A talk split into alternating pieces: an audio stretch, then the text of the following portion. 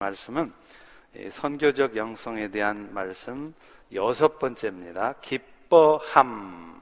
기쁨이 아니라 기뻐함입니다. 아, 우리 아주 사진이 멋있는 게 나왔네요. 우리 본문을 같이 한번 어, 합독해서 읽겠습니다. 시작. 주 안에서 항상 기뻐하라. 내가 다시 말하노니 기뻐하라. 너희 관용을 모든 사람에게 알게 하라. 주께서 가까우시니라. 아멘. 어, 그리스 신화를 잘 모르시는 분들도 이 시지프스의 신화에 대해서는 들어본 적이 있을 겁니다. 시지프스는 죽음의 신인 하데스를 속인 죄로 형벌을 받습니다. 그 벌이 뭐냐면 산 꼭대기까지 바위를 밀고 올라가는 거예요. 그런데 문제는 산 위에 다 닿으면 그 바위는 다시 산 아래로 굴려지고 시지프스는 다시 산을 내려가서 바위를 밀고 산 위로 올라가는 일, 이 일을 반복해야 한다는 것입니다. 1957년에 노벨 문학상을 수여했던 알베르 까미는 이 시지프스 신화에 대한 글을 썼어요. 근데 그는 이렇게 말을 합니다. 시지프스에게 가장 큰 불행은 바위를 산 꼭대기로 밀고 올라가는 것이 아니라 그 과정에서 기쁨을 잃어버린 것이다. 이렇게 말합니다. 그가 기쁨을 잃지 않았다면 그 힘든 과정에서도 적어도 산을 내려가는 시간만이라도 행복을 느낄 수 있었을 텐데 그렇습니다. 오늘날 현대인들은요, 시프스가 바위를 열심히 산 꼭대기까지 밀어 올리는 것처럼 정말 열심히 살아요. 어영부영 흐지부지 사는 사람들 그렇게 많지 않습니다. 그런데 열심히 살아도 내 뜻대로 되지 않는 현실이 너무 많다는 거예요. 혹은 어느 순간 다시 굴러떨어진 이 바위처럼 수시로 찾아오는 삶의 문제들, 이런 것 때문에 현대인들은 절망합니다. 그리고 그런 삶을 반복하다가 마침내 어느 순간 죽음을 맞이하게 되죠. 그러니 사람들은 성경 말씀 그대로 기뻐하는 것은 잠깐이요. 시지프스처럼 삶의 대부분을 기쁨을 잃어버린 채로 염려와 두려움 가운데 살아갈 수밖에 없는 것이죠. 그러나 여러분, 이런 세상에서도 사실은, 사실은요, 항상 기뻐하고 두려움 없는 삶을 살아갈 수 있는 사람들이 있습니다. 없는 게 아니에요. 바로 그리스도인들입니다. 그리고 시지프스처럼 기쁨을 잃은 채로 오늘도 정말 하루하루 힘들게 고통스럽게 살아가는 세상 사람들을 그런 기쁨의 삶으로 안내해 줄 수 있는 사람들도 바로 우리 그리스도인들이라는 것입니다. 오늘 본문에서 감옥에 갇혀 있는 사도 바울도 그렇게 말을 하고 있어요. 감옥 바깥에서 감옥에 갇힌 바울 선생을 걱정해주는 빌립보 성도들에게 그가 마지막으로 부탁한 말이 뭔지 아세요? 놀랍게도요, 항상 기뻐하라는 거예요. 우리 다 같이 4절을 읽어보겠습니다. 시작. 주 안에서 항상 기뻐하라. 내가 다시 말하는데 기뻐하라.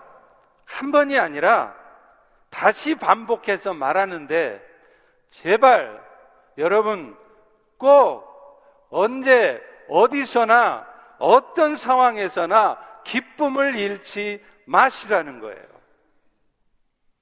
그런데 사실 바울 입장에서는요, 지금 이 말하는 이 상황이 결코 기뻐할 상황이 아닙니다. 현재 빌립보서를 쓰고 있는 바울 처지가요, 로마 감옥에 갇혀 있는 상태이기 때문에 그래요. 언제 죽을지도 모르는 상황이기 때문에 그래요. 물론 창살이 쳐진 그런 감옥이 아니라 오늘날로 하면 연금 정도라고 이해할 수 있겠죠. 집을 빌려서 살되 그 집 안에서만 살아야 되는 거예요. 집 바깥에 나갈 수가 없는 상태입니다. 그러나 어쩌면 복음 전파에 대한 강렬한 열망을 갖고 살고 있었던 바울로서는 이런 상황조차도 더할 나위 없이 답답 했을 겁니다. 아니, 지금 내가 이게 여기서 이러고 있을 때가 아닌데 하루빨리 나가서 더 열심히 복음 전파 힘써야 되는데 생각하면서 아마도 침울한 마음이 있었을 수 있어요. 적어도요. 제가 만약에 이런 상황에 처했다면 저는 틀림없이 그랬을 것 같습니다. 그런데 어찌된 일인지요. 바울은 침울해하지 않아요. 그런 절망적인 상황에 있으면서도요, 기쁘대요. 더구나 자기만 기쁜 게 아니라 자기 걱정해주는 감옥 밖에 있는 성도들한테도 너희들 내 걱정하지 마라. 슬퍼하지 마라. 너희들도 기뻐해. 이렇게 말을 하고 있다는 겁니다. 도대체 어찌된 일입니까? 사실 생명의 본질은 기쁨으로 드러나게 돼 있습니다. 다시 말하면요. 하나님의 생명으로 살아가는 사람은 그 생명이 내 안에 있다는 증거가 어떻게 나타나느냐? 어떤 상황에서도 기쁨을 잃지 않고 그 기쁨을 드러낼 수 있다는 겁니다. 그래서 여러분, 심지어 초대교회 순교자들은요, 사자들의 먹잇감으로 물어뜯겨 죽어가면서도 그들은 웃음을 잃지 않고 찬송을 부를 수 있었습니다. 그리고 그 기쁨은 당연히 일상적인 삶 속에서도 드러나게 되어 있어요. 사실 오늘날 근본주의적인 펀더멘털리즘이라고 그러죠. 이 근본주의적인 입장에 있는 분들은요, 마치 굳은 표정으로 뭔가 심각하게 신앙생활하는 것, 이것이 진지한 신앙생활이라고 생각을 해요. 그래서 심지어는요, 이 강단에서 이 설교 중에 우스운 얘기를 하잖아요? 그러면 강단을 모독하는 행위라고까지 말을 합니다. 그러나 여러분 이것은요, 정말로 정말로 복음을 잘못 이해하고 있는 것입니다. 로마서 14장 17절에 보면 하나님의 나라를 이렇게 말해요. 오직 성령 안에서 의와 평강과 희락이라. 다시 말하면 예수 믿어 하나님 나라의 백성이 되었던 사람이라면 인생의 매 순간순간에 성령으로 말미암아서 평강이 누려지고 joy 기쁨이 누려지는 것이고 또 마땅히 그것을 누리고 살아야 한다는 것입니다.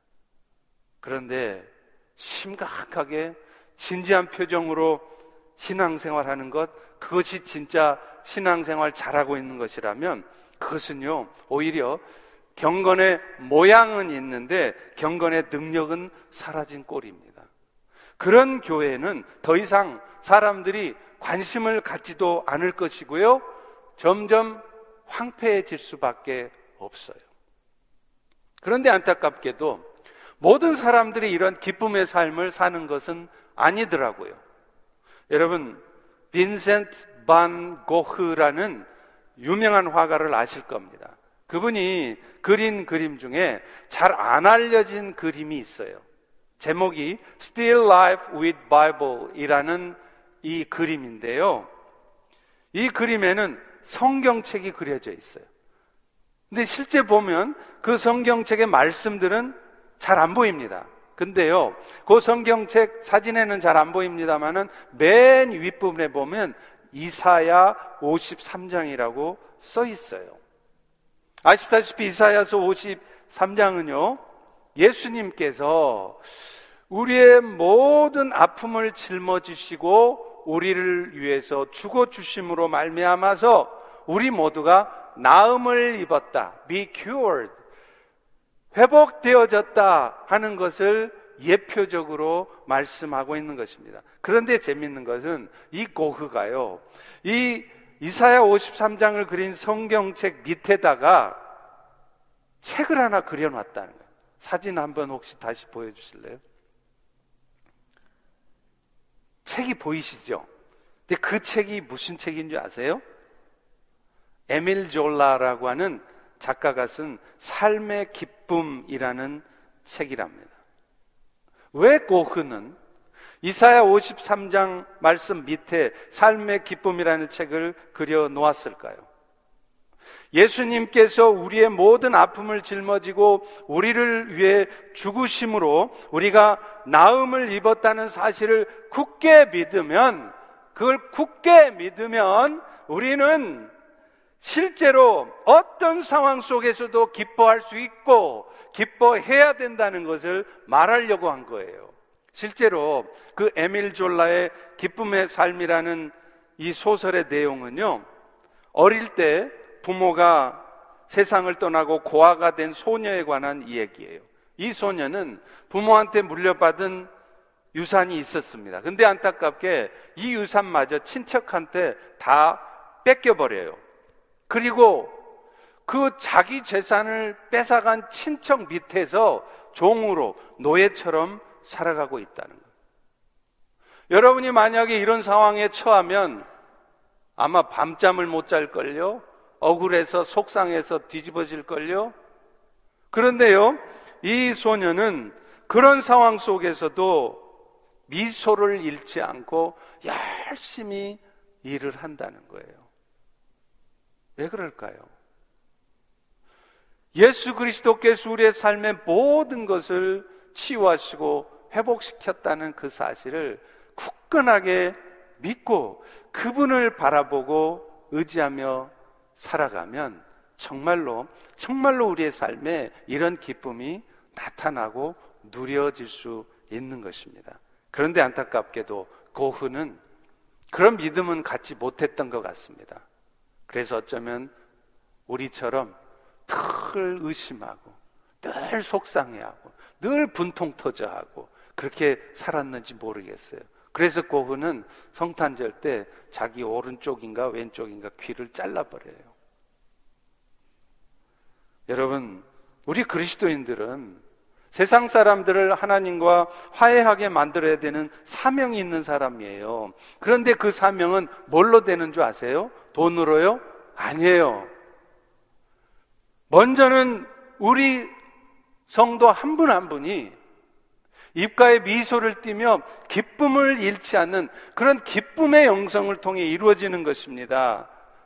여러분이 주님을 위해서 희생한다 할지라도 때로는 그것이 고통스럽다 할지라도 기뻐할 수 있어야 돼요. 왜냐하면 그럴 때 비로소 세상 사람들은 우리의 이 기뻐하는 얼굴을 보면서 예수 그리스도를 보기 때문인 것입니다.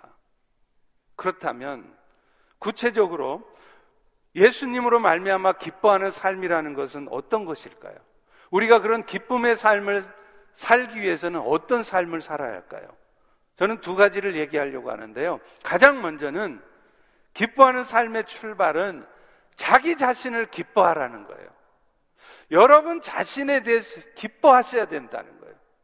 여러분 스스로에 대해서 나 같은 사람이 내 인생은 왜 이 모양이야? 나는 왜 이렇게 못생겼어? 나는 왜 이런 부모 밑에 태어나서 이렇게 고생하며 살아야 돼? 그러지 말라는 거예요. 소크라테스가 너 자신을 알라 그랬잖아요. 그죠? 그런데 우리 그리스도인들은 거기다 하나 덧붙여야 돼요. 네 자신을 기뻐하라. 왜 그럴까요? 내 자신을 그리스도 안에 있는 내 자신을 깊이 알다 보면요. 결국에는 제 자신을 기뻐할 수밖에 없게 되기 때문이에요. 그리고 정말 아이러니하게도요. 우리가 하나님을 진정으로 기뻐하잖아요. 그게 사실은 우리 자신을 기뻐하는 것으로 나타난대요. 다시 말씀드릴까요? 여러분 하나님을 기뻐해야 된다고 말하잖아요. 그러면 여러분이 하나님을 기뻐한다는 게 뭘로 나타나느냐? 여러분 자신에 대해서 스스로 기뻐하는 모습을 갖고 살면 그게 하나님을 기뻐하는 것이라는 거예요. 증거를 대 볼까요? 시편 37편 4절에 보면 여호와를 기뻐하라 이런 말씀이 있어요. 그런데 이 말씀을 영어 성경에서 보면 이렇게 되어 있어요. Delight yourself in the Lord. 여호와를 기뻐하는 것이 곧 뭐냐? Delight yourself.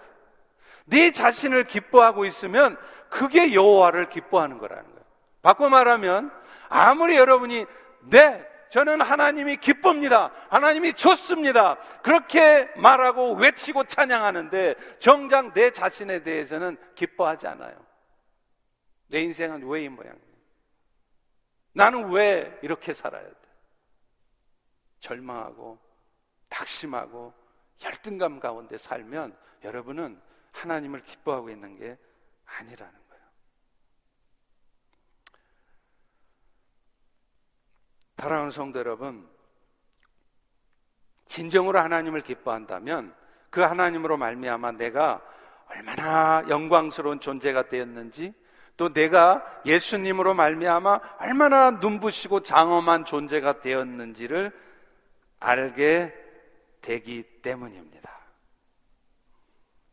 자존심과 자존감의 차이 아시겠죠? 자존심은요, 자기를 높이는 거예요. 그래서 여러분 자존심을 갖지 마세요. 그런데요, 자존감은 가지셔야 돼요. 자존감이라는 것은 내가 나를 높이는 게 아니라 하나님께서 나를 높이시는 것을 인정하는 겁니다. 그래서 진짜 믿음 좋은 그리스도인들은 열심히 봉사하고 헌신 많이 하는 사람이 진짜 믿음 좋은 그리스도인이 아니라 하나님으로 말미암아서 내가 자존감이 굉장히 높아져 있는 그래서 좀처럼 열등감이나 질투나 시기나 이런 거 어둠에 빠져 있지 않는 사람이 진짜 믿음의 사람인 거예요. 나는 정말 보잘 것 없지만 전능의 하나님께서 오늘도 변함없는 사랑으로 나를 지키고 계심을 믿고 내가 그 영광스러운 하나님의 영광에 그리스도로 말미암아 이미 동참한 자인 것을 기억하는 것입니다. 그러면요, 현재 내가 처한 상황이 좀 부족해 보이고 사람들 눈에는 내가 좀 우습게 보여도요, 그것 때문에 내가 열등감을 갖고 막 낙심하면서 막 슬퍼하면서 어두운 삶을, 기쁨을 잃어버린 삶을 결코 살지 않는 것입니다. 사실 여러분이 잘 몰라서 그렇죠. 여러분이 얼마나 영광스러운 존재인지 아세요? 에베소서 2장 5절 6절에 이렇게 쓰고 있습니다. 허물로 죽은 우리를 그리스도와 함께 살리셨고 또 함께 일으키사 그리스도 예수 안에서 함께 하늘에 앉히셨다. 죄와 허물로 죽었던 여러분의 현재 상태는요. 예수님 땜시 몸은 비록 이 땅에서 살고 있지만 때로는 돈도 없이 때로는 병들어서 때로는 관계 아픔 속에서 힘들게 살고 있을지라도 여러분의 영적인 위치는 하늘 보좌 우편에 있다는 거예요. 그리스도께서 우리를 일으키시고 하늘에 앉히실 것이라고 미래형으로 말하는 것이 아니라 이미 하늘에 앉혔다라고 과거형으로 쓰고 있기 때문에 그래요. 영어 성경에도 보면 seated us with him이라고 돼 있어요. 과거형으로 돼 있단 말이에요. 다시 말하면 여러분은 앞으로 그렇게 되는 게 아니라 이미, 이미 영적으로는 하늘 보좌 우편에 있는 자이고 하나님의 상속자가 된 사람들이라는 겁니다. 이런 표현을 우리는 prophetic past tense라고 그래서 예언적 과거형이라고 그래요. 현재 안 이루어져 있어요. 그런데 반드시 이루어질 것이기 때문에 이미 된 것처럼 과거형으로 쓰는 것입니다. 그러니 우리는 현재 좀 돈이 없어도요. 현재 조금 건강하지 않아도 조금 직급이 낮아도 하늘 보좌 우편에 앉은 하나님의 상속자인 것을 기억해야 됩니다. 그럴 때 여러분은 현재 모습을 보고 좌절하거나 열등감을 갖지 않아도 돼요. 로마서 8장 17절도 이렇게 말씀하고 있습니다. 자녀이면 하나님의 자녀가 된 여러분들이 상속자 곧 하나님의 상속자요 그리스도와 함께한 상속자니 우리가 그와 함께 영광을 받기 위해 고난도 함께 받아야 할 것이다. 우리의 현재 신분, 여러분의 현재 신분이 뭐라고요? 그리스도와 함께한 하나님의 상속자라는 거예요. 상속자라는 게 뭐죠? 아버지 재산 다 내 거 되는 사람이에요. 재벌의 상속자만 돼도요, 굉장히 어깨에 힘줘요. 제가 대학 시절에 저희 같은 과에 아주 유명한 재벌의 아들이 있었는데 얼마나 어깨에다 힘주고 다니는지 몰라요. 지가 재벌의 아들이래. 폼은 폼은 다 잡고 말이죠. 그런데 여러분, 지금 여러분은요, 재벌 정도가 아니라 온 세상의 주인 되신 하나님의 상속자예요. 그러니 여러분은 지금 풀이 죽어가지고 돈 좀 없다고 취직 좀 안 된다고 풀 죽어서 이렇게 있을 일이 아니고 어깨 정도가 아니라 온몸에다 힘을 줘도 돼요. 자신감을 가지고 사십시오. 다만 한 가지 기억해야 될 게 있어요. 로마서 8장 17절 후반부 말씀입니다. 그와 함께 영광을 받기 위해 고난도 함께 받아야 될 것입니다. 여기서 우리가 헷갈리는 거예요. 이 영광을 이미 받았는데 문제는 그 과정에서 고난도 함께 받게 된다는 거예요. 잘 보세요. 영광과 함께 고난도 받을지도 모른데, 받을 수도 있대, 조심하그래가 아니라 뭐라고 돼 있다고요? 받아야 된대요. 당연히 받게 된대요.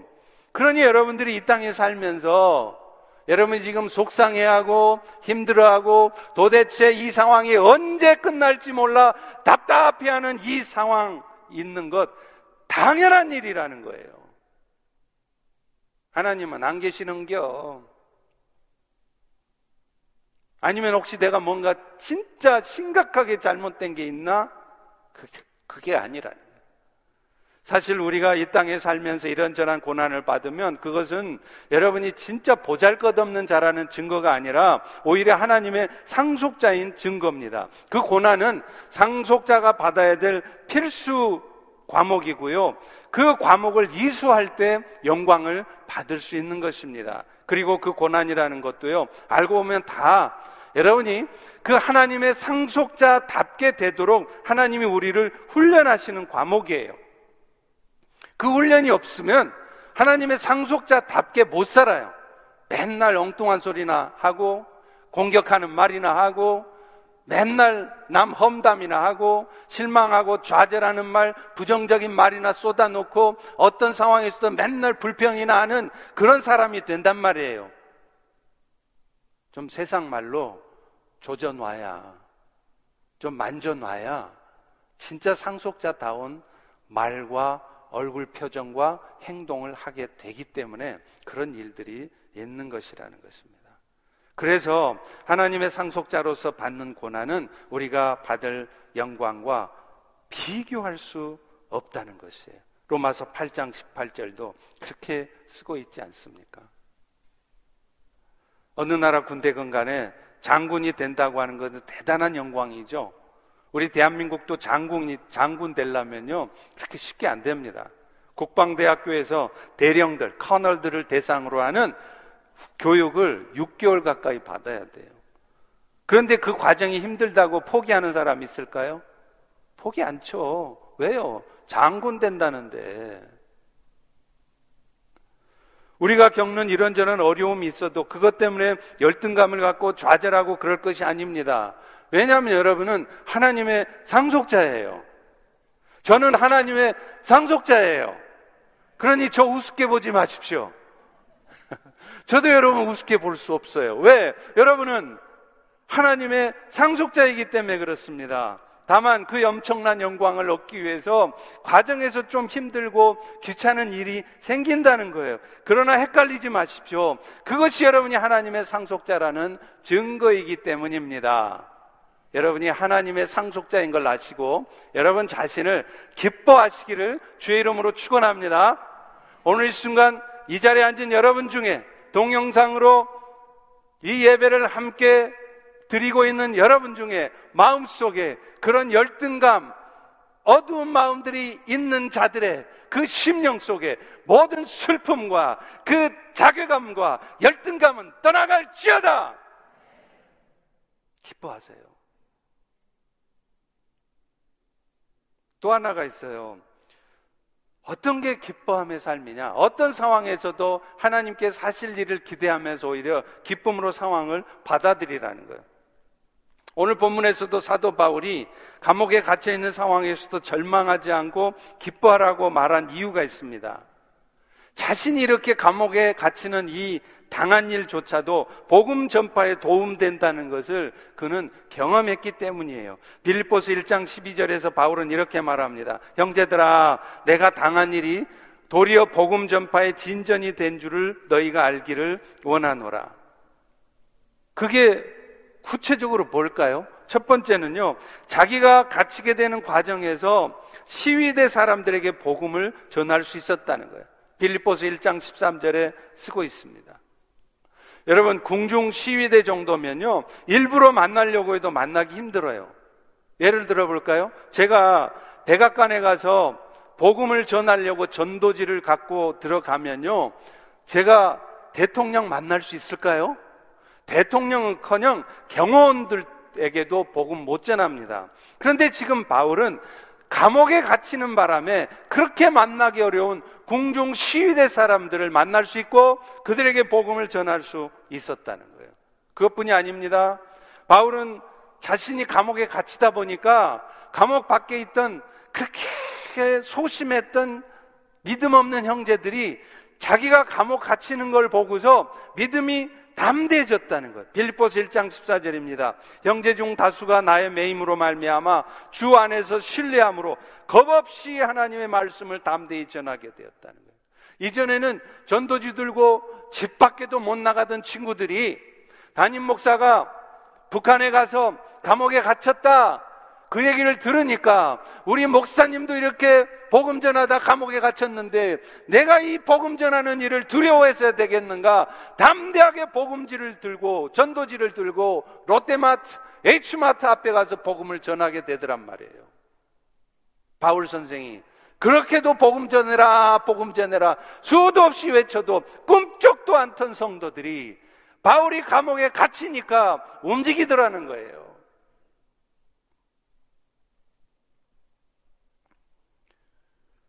그러니 여러분, 여러분, 어찌 보면 바울이 직접 감옥에 안 갇혀서 열심히 복음 전하는 것보다 훨씬 더 좋은 결과가 나왔지 않습니까? 그래서 바울은 이런 상황을 생각하면서 자기도 기쁠 뿐 아니라 너희도 제발 내 걱정해 주는 척 그러지 말고 너희들도 기뻐하라고 말하는 거예요. 빌보서 1장 18절에 이렇게 말합니다. 거칠애로 하나 참으로 하나 무슨 방도로 하든지 그리스도가 전파되니 이로써 나는 기뻐하고 기뻐하리라.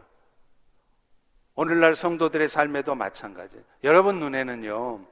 여러분이 지금 당하고 있는 일이 굉장히 고통스럽죠. 또 하나님의 입장에서도 내가 이런 상황에 처한 것이 하나님께도 별로 득이 되지 않을 것 같아서 좀 속상하시죠. 예를 들어서 여러분 자신이 몸이 많이 아프게 되셨다거나 혹은 경제적으로 심각한 상황에 처했다거나 그래서 선교 헌금 한번 제대로 할 수 없는 상황이 되었다고 하십시다. 그러면 여러분은 먼저는 여러분 스스로가 고통스럽기도 하겠지만 하나님 나라를 위해서도 손해되는 일 같지 않아요? 내 비즈니스가 좀 잘 돼야 돈 많이 벌어서 11조도 많이 하고 그러면 하나님 나라에도 도움될 텐데 하나님이 내 비즈니스를 안 풀어주시니까 내가 11조도 제대로 못 하잖아요. 이런 생각 갖지 않겠습니까? 그런데 그렇지 않다는 거예요. 하나님께서는요, 항상 우리의 삶에 벌어지는 모든 일들을 통해 선하신 뜻을 이루기 때문에 그래요. 여러분이 너무나 잘 아시는 말씀이 있잖아요. 로마서 8장 28절. 그의 뜻대로 부르심을 입은 여러분들에게는 모든 것이 합력해서 선이 이루어진다는 거예요. 여러분 눈에 보기에는 지금 뭔가 상황이 어설프죠. 여러분 마음에 정말 안 들죠. 그거 결코 우연이 아니라는 거예요. 근데 지나놓고 보세요. 그 모든 상황들 때문에 결국은 하나님의 선하신 뜻이 이루어진다는 겁니다. 지금 앞서 살폈던 것처럼 바울이 그랬던 것처럼 몸도 좀 아파봐야 다른 사람 아픈 것도 이해하게 되더라고요. 제가 그렇더라고요. 더 간절히 기도하게 되더라고요. 또 여러분 먹고 사는 일이 좀 어려워지고 해봐야 그동안 내가 세상 낭만 즐며 인생을 낭비하고 살지는 않았나 그걸 살펴봐요. 안 그러고 여러분 하는 일 다 잘 돼 보세요. 돈 잘 벌려 보세요. 그 돈 가지고 더 많이 하나님을 위해 수고할 것 같죠. 천만의 말씀이에요. 오히려 그 반대예요. 더 세상을 향해 뛰어갑니다. 더 놀러 다니게 돼 있어요.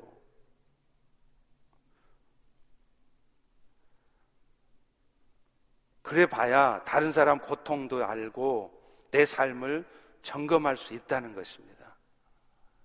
자기 힘으로만 세상을 살아가려 하는 게 아니라 내가 열심히 노력해도 내 뜻대로 안 되는 상황에 처해 봐야 아하, 세상 일이 내 힘으로 안 되는구나 하고 하나님을 의지하고 하나님께 더 도우심도 구하고 하나님 앞에 매달리는 그런 삶을 살게 된다는 것입니다. 그러니 그거 생각하면 여러분이 현재 겪는 다소 고통스러운 삶, 그거 결코 잘못된 거 아니에요. 오히려 필요한 거예요. 그리고 그것을 진짜 먼저 붙드는 삶은 사람은 어떤 상황 속에서도 기쁨을 잃지 않습니다. 야, 내가 이것 때문에 저렇게 되겠구나. 기뻐할 수 있다는. 저한테 정말 영적으로 많은 영향을 끼쳐주신 선교사님이 말씀 전하시면서요, 항상 따라하게 하시는 말씀이 있어요. 우리도 한번 오늘 해볼게요. 이분이 대구 분이라 이 말이 경상도 사투리입니다. 이해하십시오. 우리 따라서 한번 해보겠습니다. 고맙게 해주실라고 아무리 어렵고 힘든 일이 터져도요, 그거 다 알고 보면 결국에는 우리한테 고맙게 해주시려고 터진 일이랍니다. 진짜 맞는 말 아니에요?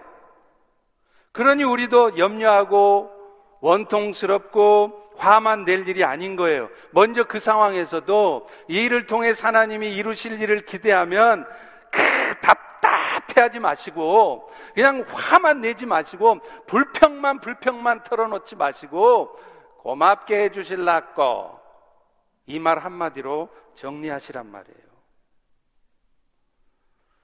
또 고맙게 해주실라고 하나님 버려놓으신 일들이 가끔은 이해가 안 되는 상황도 있지 않겠습니까?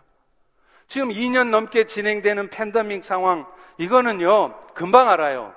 조금만 영적으로 깨어있는 분이라면, 아하, 하나님께서 이 팬데믹 상황을 통해서 우리의 삶이 결국에는 하나님께 달려 있다는 것을 깨닫게 하시려고 하는 거구나. 그거 신앙을 있는 사람은 신앙이 깊지 않아도 웬만큼만 믿음이 있어도 금방 눈치채요.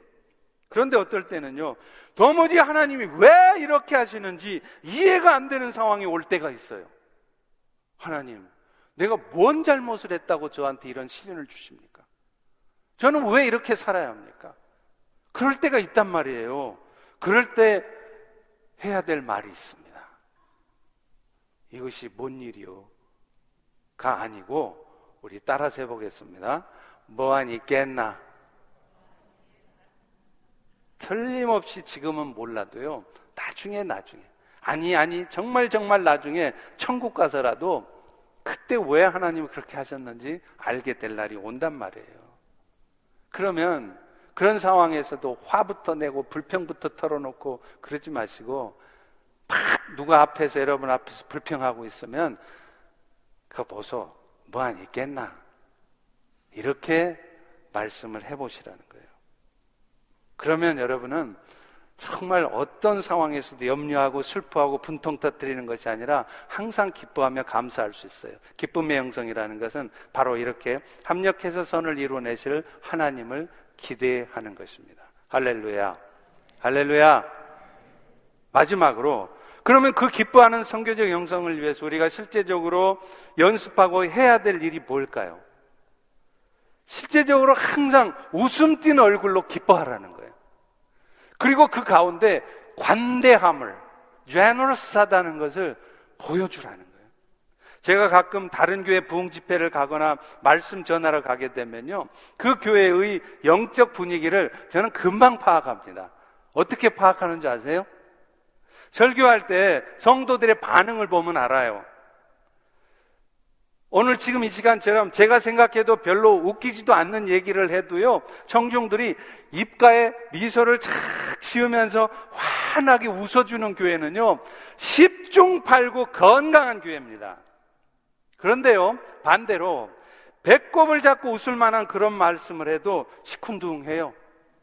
무표정해가지고 아주 심각하게 별로 웃지도 않는 교회들은요, 틀림없이 뭔가 문제가 있는 교회일 가능성이 많아요.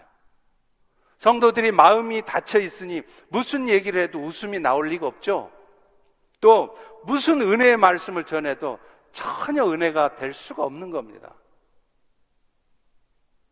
에브라함 링컨이 그런 말을 했어요. 행복은 행복하다고 생각하는 사람에게만 주어진다는. 똑같은 상황을 봐도요, 다 공과 과가 있을 것이고, 잘하고 있는 것, 못하고 있는 것, 잘된 것, 못된 것 다 있겠잖아요. 그런데 똑같은 상황을 봐도 늘 문제점만 보는 사람은요, 나중에 보십시오. 그분 인생 자신이 결코 행복해지지 않습니다. 맨날 잘못된 거, 문제만 쳐다보니 그 자신 인생이 그렇게 되는 거예요. 어떤 상황에서도 합력해서 선을 이루어내실 하나님을 기대하기 때문에 웃음 띤 얼굴 가운데 아, 뭐한 있겠나? 고맙게 해주실라고 그러는 거지. 이렇게 하면 그 사람의 삶이 행복해져요. 저희 시니어 센터에서도 웃음 치료 강의가 있는데 얼마나 좋아하시는지 몰라요. 근데 웃음 치료 하시는 분들이 그런 말을 해요. 사람들은 마음이 즐거우며 웃는데 그때 뇌파 검사를 해보면은요, 뇌 중에 웃음을 관장하는 부분이 막 활성화된대요. 뇌파 검사를 하면 그렇답니다. 그리고 그렇게 마음을 늘 긍정적으로 갖고 살면요, 병도 안 나고 건강하게 오래 산대요. 실제로 이 자리에도 계시지만 실제로 주변에 90이 넘도록 건강하게 사시는 분들을 보세요. 대부분 보시면요. 긍정적인 마인드를 가지신 분들이 오래 사세요. 진짜 그래요. 간혹 까칠하게 살아도 오래 사시는 분들이 있긴 있더라고요. 그건 잘 모르겠어요. I don't know. 근데 여러분, 늘 인상 써요. 뭐가 그렇게 심각한지 늘 인상 쓰고 심각하게 살아. 정말 심각해. 그런 분들은요, 일찍 죽을 각오를 하셔야 됩니다. 연구 결과를 보면 거꾸로요. 마음이 별로 기쁘지 않아도 억지로라도 웃으면 웃음을 관장하는 뇌 부분이 활성화되면서 실제로 내 마음속에 우울했던 마음이 바뀌어진대요. 영혼이 육체를 지배하는 것 같지만 사실은 육체도 영혼을 지배한다는 것을 의미하는 겁니다. 억지로라도 웃으시기 바래요. 제가 오늘 또 우리 호산나 성가대 찬양하는 모습을 봤어요. 근데 제 눈에 들어온 한 분이 있었습니다. 근데 사실은 이번만이 아니라 제가 여러 번 확인을 했어요. 찬양을 하실 때 웃으면서 만면에 웃음을 띠면서 찬양하시는 분이 이 많은 호산나 성가 대원 중에 딱 한 분이 계세요. 참고로 맨 앞줄 가운데 부분에 계시는 여성분이세요. 누군지는 여러분이 아실 거예요.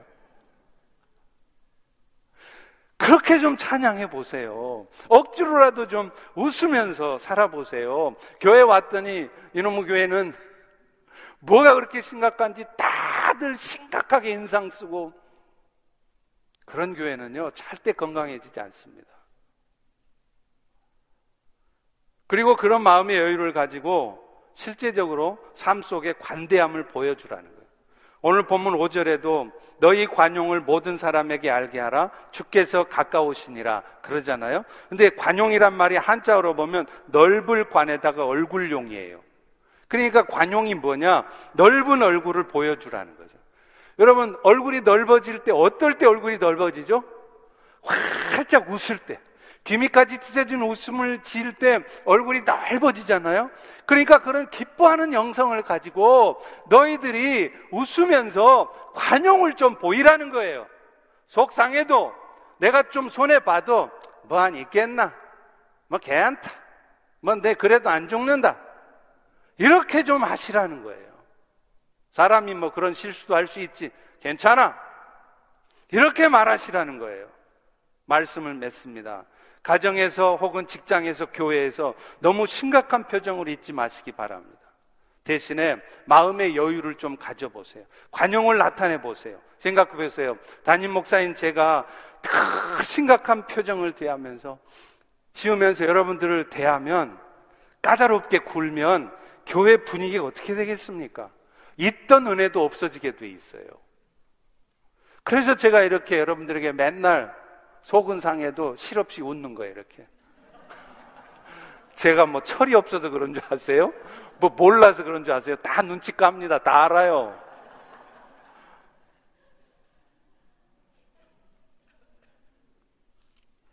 기뻐함의 영성은 실제로 많이 웃는 데서 실천됩니다.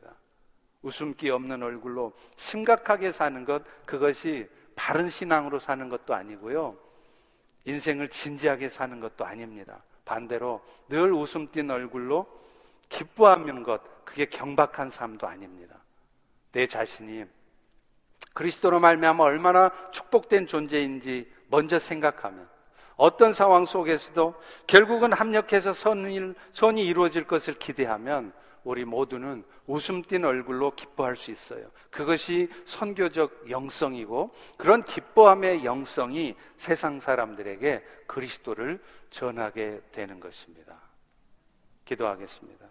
하나님, 오늘도 기뻐함의 영성을 가지고 세상 가운데 그리스도를 전하는 우리 모두가 될 수 있도록 먼저는 우리 자신을 기뻐하게 하시고 또 어떤 상황 속에서도 슬퍼하지 않는 오히려 기쁨을 유지하는 우리 모두가 되게 하여 주시옵소서. 예수님 이름으로 기도합니다. 아멘.